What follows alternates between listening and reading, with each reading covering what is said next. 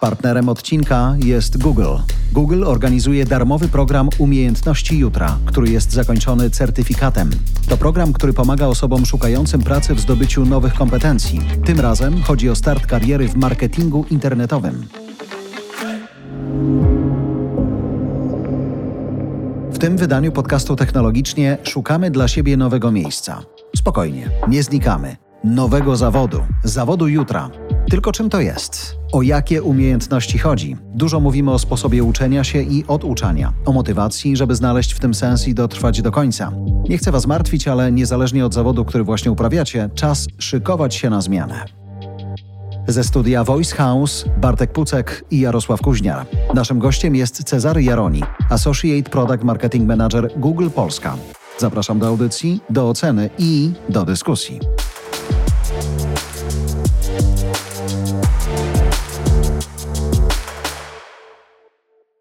Żałuję, że nasz fotograf wyszedł ze studia, bo to była fascynująca rozmowa. Zastanawiał się, czy za pięć lat będzie miał jeszcze robotę na rynku. Cezary, jak patrzysz na różne reskillingi i upskillingi dzisiaj, fotografowie to jest jedna z tych grup, która musi czuć się zagrożona? Myślę, że w pewien sposób każdy z nas będzie musiał się reskillować lub upskillować na Ty pewnym też? momencie. My też? My, stare myślę, dziadki? Myślę, że Jarek, to nawet już to zrobiłeś jakiś czas temu. Rozmawialiście o tym w którymś z podcastów, że w zasadzie upskillowałeś się, przenosząc swoją działalność do internetu. Jakby musiałeś zdobyć nowe kompetencje do tego, że w tym cyfrowym świecie lepiej zaistnieć, efektywniej. Więc to jest jakiś przykład tego. To prawda, choć teraz myślę sobie właśnie, jak mówimy reskilling, upskilling, że nam się wydaje, że to jest jakaś technologiczna kompetencja. To, o czym ty mówisz i na co rzeczywiście teraz zwracam uwagę, to było coś w sumie takiego bardzo analogowego. Ja się musiałem nauczyć sprzedawać. Nie tylko się przed kamerą, ale tak naprawdę twórczość, czy nie wiem, content, który powstał. I to była taka właśnie, myślę sobie, analogowa, czyli stara kompetencja handlowa, mówiąc nawet wprost, ale nigdy bym tego w ten sposób nie nazwał, że to był jakiś rodzaj upskillingu ale tak. Myślę, że każdy nas stanie w pewnym momencie przed takim problemem, jak efektywnie się upskillować lub reskillować do jakiejś nowej dziedziny. I teraz bardziej pojawia się pytanie, jak robić to efektywnie. I wydaje mi się, że panuje takie powszechne przekonanie, że taką najważniejszą kompetencją, najważniejszą umiejętnością to jest umiejętność uczenia się.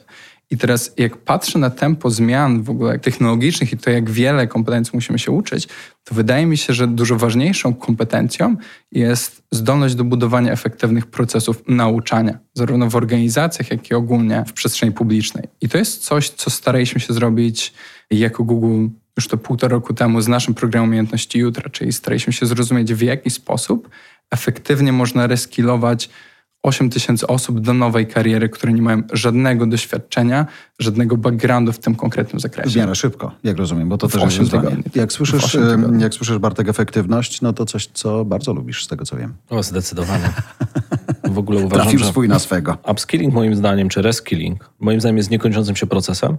Chyba z doświadczenia wydaje mi się, że on jest taki na przestrzeni roku do dwóch lat. Czyli w mojej opinii co roku do dwóch lat w zasadzie Aż... następuje jakiś rodzaj transformacji. Okej. Okay. Tak? Choć zakładam, że to będzie w którymś momencie już prawie że automatyczne. Dzisiaj nazywamy to jakoś, dzisiaj przykładamy do tego wagę, szukamy momentu, w którym to się zadziało, szukamy efektów, ale zakładam, że z biegiem lat to będzie coś naturalnego, że nie jesteśmy w miejscu pracy dłużej niż 2-3 lata, albo nie robimy tego samego w naszej pracy przez więcej niż rok Właśnie, bo to jest niezależnie od tego, gdzie to robisz. To, mhm. Czy robisz to w miejscu pracy jednym przez całe swoje życie, i tam możesz się upskillingować i reskillingować wielokrotnie w trakcie twojej kariery zawodowej. Możesz to robić jako przedsiębiorca, ucząc się nowych rzeczy, no tak. bądź być zmuszonym przez rzeczywistość do uczenia się nowych rzeczy. Pivotować. I możesz to robić w każdym innym miejscu. Jednym z powodów, dla których wiele osób zmienia organizację, dla której pracuje, jest to, że w danym miejscu przestają się uczyć i postanawiają mówię, odkryć nowe kompetencje, które są w stanie zrealizować w nowym miejscu. Istnieje w ogóle coś takiego jak teoria brudnej pracy, dirty work. Jeżeli przychodzisz do jakiegoś miejsca, w którym chcesz pracować, albo zajmujesz się jakimś problemem, to szukasz pracy, która jest najbardziej brudna, ponieważ nikt nie chce zrobić. Jak nikt jej nie chce zrobić, to teraz sobie zadajesz pytanie, z jakiego powodu? Czy dlatego, że jest niepotrzebna, czy dlatego, że, że zazwyczaj ta brudna praca jest trudna, nikt jej nie chce wykonać, okay. ale upside, czyli wygrana z tytułu wykonania tej pracy jest bardzo wysoki, ale teraz musisz mieć umiejętności, które po pierwsze pozwolą ci zrobić tą pracę, a ona nie będzie łatwa. Po drugie, część osób nie chce zrobić tej pracy, więc być może nie będzie ona tak dobrze widoczna dla innych. A po trzecie, jeżeli mówimy w ogóle o pracy, która jest związana na przykład z, w jakimkolwiek sensie z nowymi technologiami, to popełnisz jeszcze wiele błędów w trakcie tej pracy, ponieważ być może przed tobą w tej organizacji albo na tym rynku nikt tego nie zrobił. Więc jak się już zabierzesz za tą pracę, to jeszcze się okazuje, że nie tylko ją musisz wykonać, to jeszcze po drodze ci się wiele razy nie uda. Tak? I po to nabywasz te kompetencje, żeby nie tylko być dobrym w wykonaniu danej czynności, ale też się jej z czasem uczyć, ponieważ nabycie kompetencji to nie jest tam floppy drive, wgrywamy sobie no tak. dyskietkę, prawda, i tam załaduj program, tam kompetencje exe, tak, i działamy, a propos oldboyów, tylko to jest cały proces, tak? czyli każdy dzień, w którym uczysz się czegoś nowego, próbujesz, testujesz, sprawia, że nabywasz te kompetencje. One mogą cię gdzieś zaprowadzić, no ale to też ty no tak. sterujesz tymi kompetencjami, sterujesz tym procesem nauczania się. Czasami może być on stymulowany przez twojego pracodawcę, tak? czasami może być stymulowany przez rynek. Coś mm. się na rynku zmienia i potrzebujesz nabyć nowych kompetencji, a czasami przez czysty przypadek. Po prostu coś robiłeś i odkryłeś i powiedziałeś, o, to dziwne. Cezary, gdyby, nie wiem, czy to będzie łatwe, cholera, ale spróbujmy. Jedna kompetencja jutra, jutra najistotniejsza dziś, to co, twoim zdaniem? To zaraz nawiążę tego, co też mówi Bartek, ale wydaje mi się, że jedna kompetencja, troszeczkę w inny sposób odpowiadając, to jest właśnie zdolność do tworzenia efektywnych procesów reskillingu, nauczania innych ludzi. Bo jak sobie myślę o tym, w jakich sytuacjach ludzie szukają nowego zawodu, nowej pracy, to tak z perspektywy takiej naszej, takiego środowiska biznesowego, to jest w momencie, kiedy pewnie przestają się uczyć. Ale pewnie są też inne sytuacje, czyli w momencie, kiedy po prostu chcemy znaleźć bardziej perspektywiczną pracę, która daje nam lepsze zatrudnienie, lepsze zarobki, albo po prostu kiedy chcemy znaleźć pracę. I teraz, kiedy patrzę na historię ludzi, którzy brali udział w naszym programie, to były takie osoby, które na przykład były gdzieś ochroniarzem na niestabilnej umowie i starały się wejść w jakoś bardziej w ten sektor, powiedzmy, technologiczny. To były osoby, które nie miały żadnej pracy, bo na przykład skończyły studia, tak jak Małgorzata, jedna z ambasadorek naszego programu, skończyła studia, które nie dały jej żadnej pracy i starała się w jakiś sposób znaleźć wejście na ten rynek pracy bardziej technologicznej, bardziej perspektywicznej. No i teraz mamy problem, jakby jak taką osobę przygotować w kilka tygodni do tego, że mogła podjąć w ogóle próbę do tego, żeby tę pracę rozpocząć. I jak teraz się zastanowimy nad tym, co jest tą kompetencją jutra, no to jest zbudowanie takiego procesu, który w kilka tygodni da takiej osobie wystarczającą wiedzę, który sprawi, że nie 5% ludzi, którą bierze udział w takich procesach, to skończy, ale 50%, i które da certyfikat, jakieś potwierdzenie tego, że jest to wiedza, która jest akceptowana przez pracodawców. W naszym przypadku to było SGH, który potwierdzał tą wiedzę. My jako GUL dawaliśmy jakby praktyczną wiedzę, a jeszcze był trzeci partner, który otwierał drzwi do pracy. Czyli w tym przypadku to partner rządowy, który załatwiał płatne staże, tak żeby te osoby, które chcą wejść na ten rynek zawodowy, miały jakiś ten bardziej miękki start. Ale to też myślę fajny wątek, czy fajny moment we współczesnym świecie pracowników, żeby nie tylko się nauczyć i siedzieć i czekać, aż będzie okazja, żeby wykorzystać to, czego się nauczyłem, tylko od razu wejść w świat, do którego no, chciałem dołączyć. Czasami musisz dołączyć, bo sytuacja cię może zmusić. No tak. tak. W sensie to jest taka sytuacja, że musisz coś robić, ponieważ musisz się utrzymywać, musisz funkcjonować i tak dalej, i tak dalej. I wtedy musisz coś wybrać. Czasami okienko jest bardzo krótkie, czyli w ciągu kilku tygodni muszę coś zrobić. To jest zawsze pytanie, nie? jakiego rodzaju kompetencje chcesz nabyć i w jakim kierunku chcesz się rozwijać. Ponieważ bardzo często trwanie w na przykład danej pracy, czasami to może być praca nisko wykwalifikowana, czasami to może być praca, która jest żmudna, czasami to jest, może być praca, do której nie mamy już zdrowia. Potrzebujemy się przekwalifikować. Wtedy moim zdaniem najważniejszym elementem, który wchodzi, to jest kwestia samodyscypliny. Mhm ponieważ musisz wejść na ścieżkę uczenia się nowych kompetencji. Cokolwiek to będzie, cokolwiek sobie obierzesz, musisz wejść na ścieżkę uczenia się. Dla jednych osób to będzie 30 minut dziennie przez 365 dni w roku. Mhm. Dla innych to będzie 5 godzin dziennie przez najbliższe 3 tygodnie. Jeżeli wejdziesz na jakąś ścieżkę i zaczynasz odkrywać te rzeczy, eksplorować, próbować, w szczególności eksperymentować, to w zasadzie ja stoję na stanowisku, że jakby każda rola stoi przed tobą. Jeżeli dzisiaj chcesz sięgnąć spółki i zobaczyć, jak, nie wiem, na Harvardzie uczą e, computer science, to jest w zasięgu twojej ręki. Tak? To znaczy, możesz zobaczyć, przejść przez ten program, poświęcając czas, robiąc ćwiczenia i tak dalej. Czy to oznacza, że będziesz najlepszym deweloperem na świecie? Prawdopodobnie nie. Nie, nie. ale czy to oznacza, że jesteś w stanie być na ścieżce do stania się programistą, czy możesz być na ścieżce do stania się, nie wiem, data scientist, czy junior data scientist, po to, żeby zacząć coś próbować? Bo tutaj muszą się spotkać dwie rzeczy, moim zdaniem, żeby to był jakby sukces. Po pierwsze, musisz wejść na ścieżkę edukacji, co bardzo często łączy się z tym, że podążasz za czymś, co cię interesuje. Bo jeżeli będziesz, wejdziesz na ścieżkę edukacji, która jest wymuszona przez kogoś na tobie, to nagle się okazuje, że zaczynasz się uczyć rzeczy, które ci nie sprawiają przyjemności, być może które cię frustrują i masz poczucie straconego czasu. I druga strona, no to jest kwestia popytu i podaży, to znaczy czy na twoje kompetencje, w których chcesz się rozwijać, bo możesz mieć abstrakcyjne kompetencje, na które nie ma zapotrzebowania na rynku, hmm. a możesz mieć takie, na które jest bardzo duży popyt. I wtedy wiedząc, że rozwijasz się w tym kierunku, który sprawia tobie przyjemność, jeżeli jest zapotrzebowanie, to być może pójdziesz na staż, Mhm. Być może pójdziesz na dwumiesięczny czy trzymiesięczny okres próbny, być może to będzie w jednej firmie, być może to będzie w drugiej firmie. W tej chwili tyle firm organizuje staże, organizuje różnego rodzaju praktyki, różnego rodzaju oferty pracy na zawody, na które jest bardzo duży popyt, że jeżeli trafiasz na daną dziedzinę, no to jest morze możliwości. Mhm. Cezary, jest jakiś jeden główny powód, który dzisiaj ludzi pcha do tego, żeby, jak to ładnie Bartek powiedział, wejść na tą ścieżkę edukacji. Tak jak mówiliśmy, nawet ty wymieniając ich kilka, powiedziałeś o pieniądzach, ale one nie były najważniejsze. Zakładam, że też mówimy dzisiaj o takim pokoleniu ludzi, którzy właśnie chcą coś zmienić w swoim zawodowym życiu, nie tylko napędzani tym, że jak zdobędą nową kompetencję, to zarobią więcej, prawda? Mhm. Myślę, że czynników jest kilka. Z jednej strony ta praca powinna być perspektywiczna, dawać te możliwości nauki, jakiegoś większego zaangażowania i dawać po prostu taką satysfakcję robienia rzeczy ciekawych. To tak jakby na poziomie ogólnym. Ale chciałbym jeszcze się odnieść do tej samodyscypliny, bo też jakby zdecydowanie uważam, że żeby wejść na jakąś nową ścieżkę edukacyjną, potrzebna jest ta samodyscyplina. Tylko wydaje mi się, że to jest pytanie jeszcze dodatkowe, czy jesteśmy w stanie tą samodyscyplinę jakoś wesprzeć? Bo jak patrzymy na średnio właśnie ukończenia różnego rodzaju kursów, one rzadko kiedy przekraczają 5%, dlatego że ukończenie jakiejś rozbudowanej ścieżki uczenia się konkretnej kompetencji, to wymaga, tak jak Bartek powiedział, godziny, dwóch, trzech, czasami więcej. I teraz, jak ja sobie o tym myślałem, to wydaje mi się, że to tak, ja sobie wyobrażam taką osobę, która dźwiga taki wielki kamień, który po prostu musi donieść tych kompetencji i to jest niezwykle trudne. I teraz pytanie, co można zrobić, żeby właśnie tą ścieżkę jakoś ułatwić. I, to, co nam się udało zrobić w tym programie, to udało nam się przepchnąć te 5% standardowo do 56%. I zrobiliśmy to na kilka sposobów.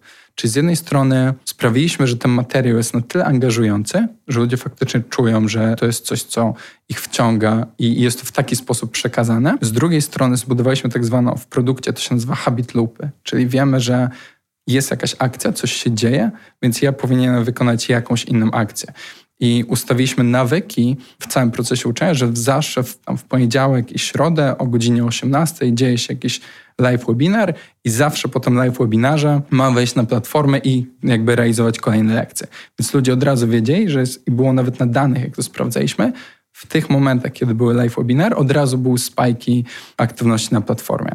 To, co dalej robiliśmy, lekcje były uruchamiane daily, czyli codziennie o 24 były kolejny jakby mhm. pakiet lekcji na dany dzień, co sprawiało, że ludzie nam pisali w komentarzach, że czekają jak na telenowelę do 24, żeby kolejne lekcje się dokładnie uruchomiły. I szereg tych rzeczy sprawiło, że nagle ludzie mieli w nawyku uczenie się, czyli nie tylko polegali na swojej samodyscyplinie okay. i tym, że, że mają tą silną wolę, tylko proces ich do tego przygotowywał. I to wpływało na efektywność. I tak? to wpływało na efektywność. Mm. Ty masz, Bartek, jakiś twój ulubiony sposób na to, co ciebie na ścieżce edukacji, na której wiem, że jesteś i lubisz nawet być, trzyma i motywuje? Przede wszystkim to się ładnie nazywa po angielsku tinkering. Możesz nakupić najwięcej książek tak, w jakiejś dziedzinie i na pewno ci nie braknie. Chcesz eksplorować na przykład data science można kupić mnóstwo książek, przeczytać je wszystkie, data science o tym, mm. o tym i o tamtym i tak dalej. Ale dopóki nie usiądziesz że nie zrobisz pierwszego swojego projektu, nawet jakby on był mały, nawet jeżeli byłby mało znaczący, ale zrealizowałeś jakiś projekt, w sensie wykonałeś pracę, nie tylko i wyłącznie, która jest teorią albo nie jest ćwiczeniem opisanym w książce, tylko znalazłeś problem i go rozwiązałeś, nawet jeżeli to jest mikroproblem, to to doświadczenie, które zdobywasz przez autentyczne rozwiązywanie praktycznych rzeczy, wspieranych całą tą edukacją, która jest dostępna dzisiaj w różnych miejscach, w książkach, w kursach, w programach, w mentoringu itd., tak itd., tak to zrobienie to jest ta rzecz, która sprawia, że jednak robisz więcej niż jeden krok do przodu. Teoria jest super, dopiero jak ją zastosujesz w praktyce, to wiesz, z czym to się wiąże. I wydaje mi się, że dla mnie w tym procesie uczenia się, taką rzeczą, którą przynajmniej ja często widzę, albo gdzie kiedyś wiele błędów popełniałem, to było takie, że było bardzo dużo konsumowania wiedzy, a mniej ćwiczenia tej wiedzy i odbijania jej w praktyce. Kiedy zmieniłem to wiele, wiele lat temu, jakby patrząc na proces swojego uczenia się. Zmieniłem to na zasadzie, to jest to, czego się nauczyłem, a teraz jak to mogę zastosować? Tak i tak, spróbujmy. To to całkowicie ci zmienia sposób, w jaki ty pracujesz z tą wiedzą, którą gdzieś się nauczyłeś, gdzieś zasłyszałeś, gdzieś przeczytałeś, albo w szczególności zderzyłeś ją jeszcze z potencjalnymi klientami, albo z pracodawcami, albo z kimkolwiek innym, gdzie potrafisz pokazać, że oprócz tego, że coś wiesz, to jeszcze wiesz jak. Hmm, to chyba najtrudniejsze, tak mi się wydaje, że to, że wiem, ok, a teraz, żebym umiał tę moją wiedzę zdobywaną szybciej, mniej efektywnie, bardziej efektownie i efektywnie, ale zastosować w praktyce, żebym za chwilę nie musiał odświeżać tego, co przez pół roku na przykład stało się już nieaktualne. Ja tak nawiążę, bo wydaje mi się, że to, co się ujawnia,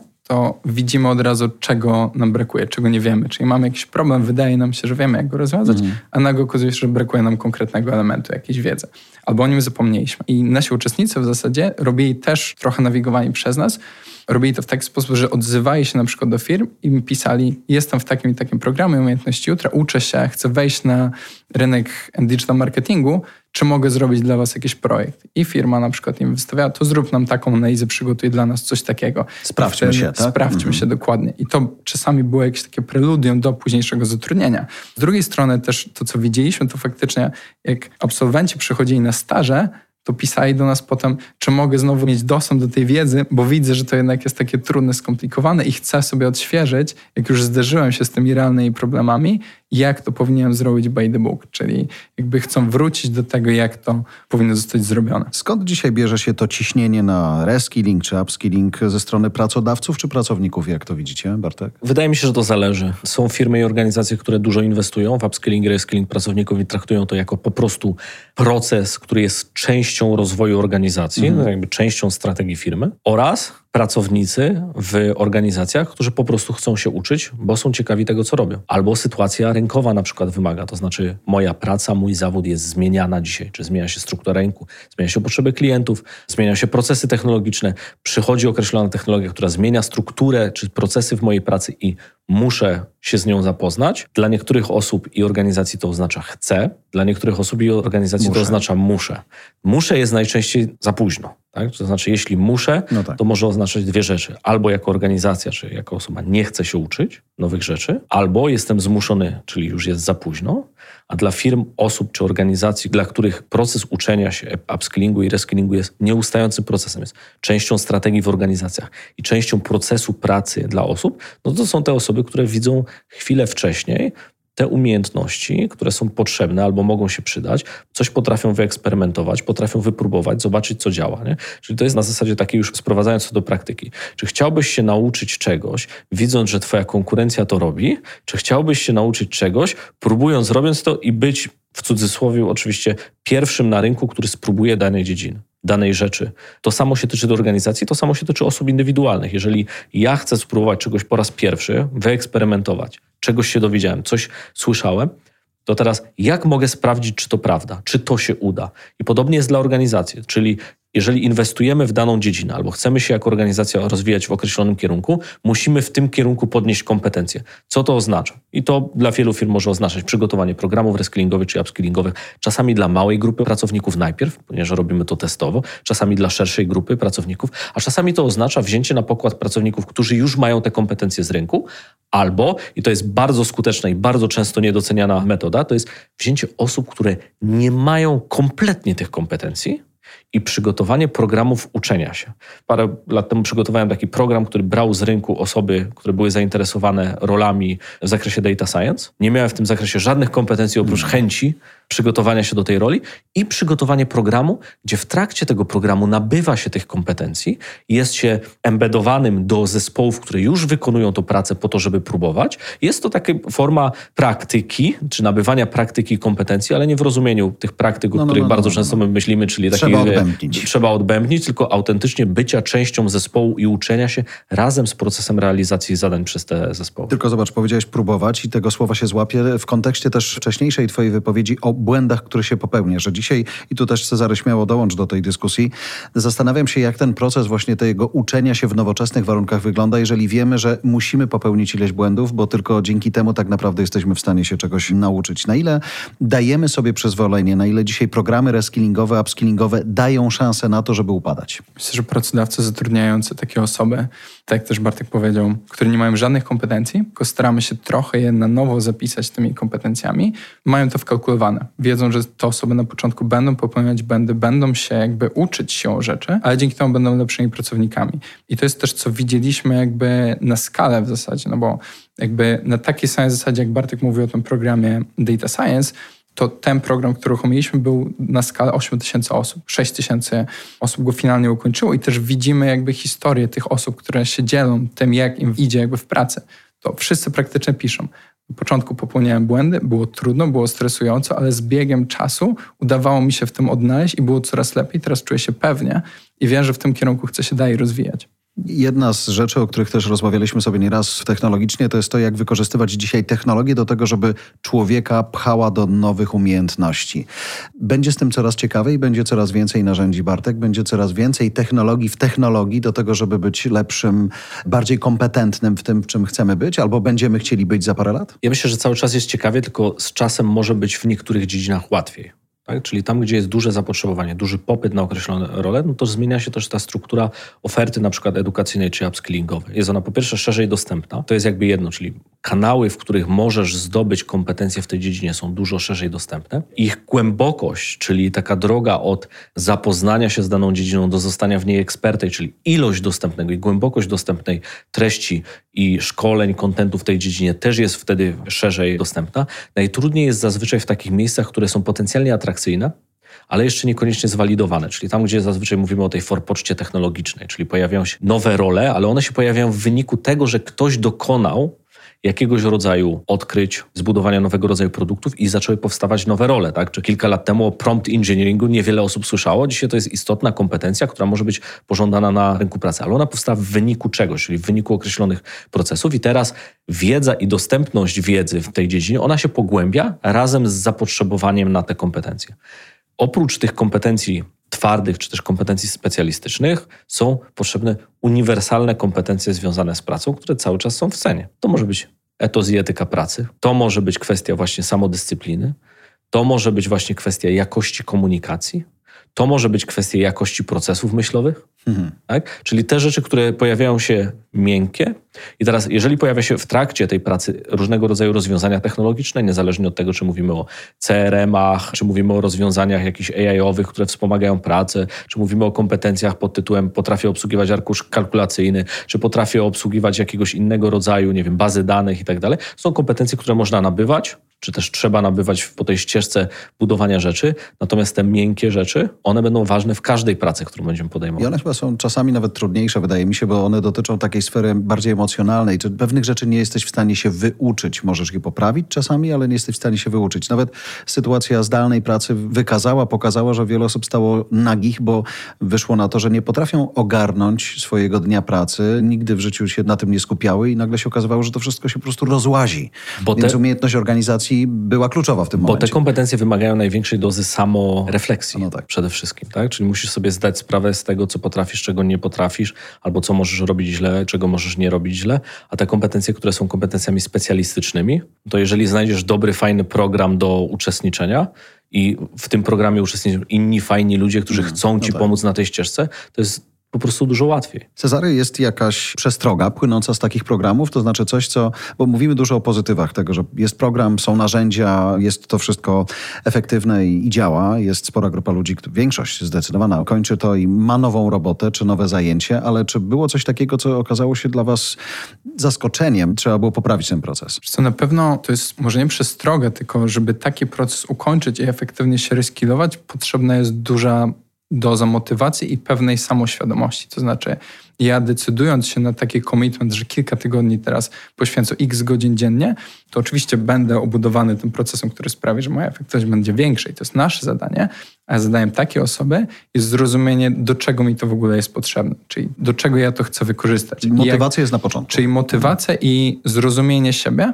i określenie, co mi to wszystko da. I to będzie dalej wpływało na to, jak ten proces dalej będzie przechodził. I jak weryfikowaliśmy, jakby dlaczego niektóre osoby nie kończyły kursu, to było najczęściej dlatego, że jakby jakoś ta proza codzienności do nich przyszła i pochłonęła ich, bo nie do końca w sumie zdefiniowali, czy na pewno to jest coś dla mnie. Więc jak my w ogóle przyjmowaliśmy osobę do programu, to najważniejszym kryterium było to, żeby taka osoba opisała, do czego ja to wykorzystam, po co mi to jest, jakby jak to wpłynie na moją karierę zawodową. I faktycznie to się najbardziej maczowało, więc jak nawet robiliśmy taką kampanię z absolwentami programu Umiejętności Jutra, to wszyscy w zasadzie mówili, że zastanówcie się, co chcecie zrobić, dokąd zmierzacie i czy macie gotowość do poświęcenia takiego czasu, takiego komitmentu. Bo jeśli nie macie, to prawdopodobnie gdzieś Jasne, zawiedziecie. Przegramy wszyscy wtedy. Choć Bartek, to w takim razie pytanie niech będzie na koniec. Motywować się jak, żeby na tej ścieżce edukacji stać prosto i zrobić swoje? A to jest bardzo indywidualne pytanie, bo mm. różne osoby z różnych miejsc biorą motywację. Niektórzy biorą motywację ze środowiska zewnętrznego, tak, czyli z tego, co się dzieje dookoła nas, organizacji, procesów i tak dalej. Niektórzy biorą tą motywację patrząc na innych, czyli jeśli inni robią rzeczy, to ja też mogę robić rzeczy i to mnie motywuje. Niektórzy mają motywację wewnętrzną, tak? czyli to, co płynie ze środka. Tak jak ktoś ma konkurencję w środku siebie. No Dobrze, to, żeby miał. To niech ją pielęgnuje. To nie, tak, to, to, to, niech pielęgnuje. Czyli są różne rodzaje motywacji. Tak? Zazwyczaj motywacja, w szczególności jeżeli mówimy o tych rzeczach związanych z y, upskillingiem i reskillingiem, ona powinna wybiegać te kilka kroków do przodu. To jest, czy chcę nabyć, czy aktualnie nabywam kompetencji, które w najbliższym czasie będą rozwiązywały potencjalne problemy określonych pracodawców, albo określonych klientów. Czyli jeżeli ja tworzę przedsiębiorstwo albo jestem zainteresowany stworzeniem swojej firmy, to jest czy rozwijam kompetencje, które pozwolą mi sprowadzić mój pomysł do rozwiązania danego problemu dla klientów. Jeżeli coś robię na przykład dla pracodawcy, to jest czy ta kompetencja będzie istotna z punktu widzenia pracodawcy, jednego, drugiego, trzeciego, tak? w najbliższym czasie. Czyli nie na zasadzie, jeśli zdobędę to wykształcenie, to później będę w tym zawodzie pracować przez ileś tam lat, tylko na zasadzie, czy jeśli dzisiaj zainwestuję swój czas, to przez najbliższy rok, dwa będę w stanie w tej dziedzinie rozwinąć to, czego się uczę i czy te kompetencje będą atrakcyjne. To jest akurat taki element, gdzie w kompetencjach twardych warto myśleć bardziej krótkoterminowo, mhm. a w rozwoju kompetencji miękkich bardziej długoterminowo. Właśnie już o to chciałem pytać, bo mówisz rok, dwa i myślę sobie niedługo, ale z drugiej strony są zawody, w których to może być kawał czasu.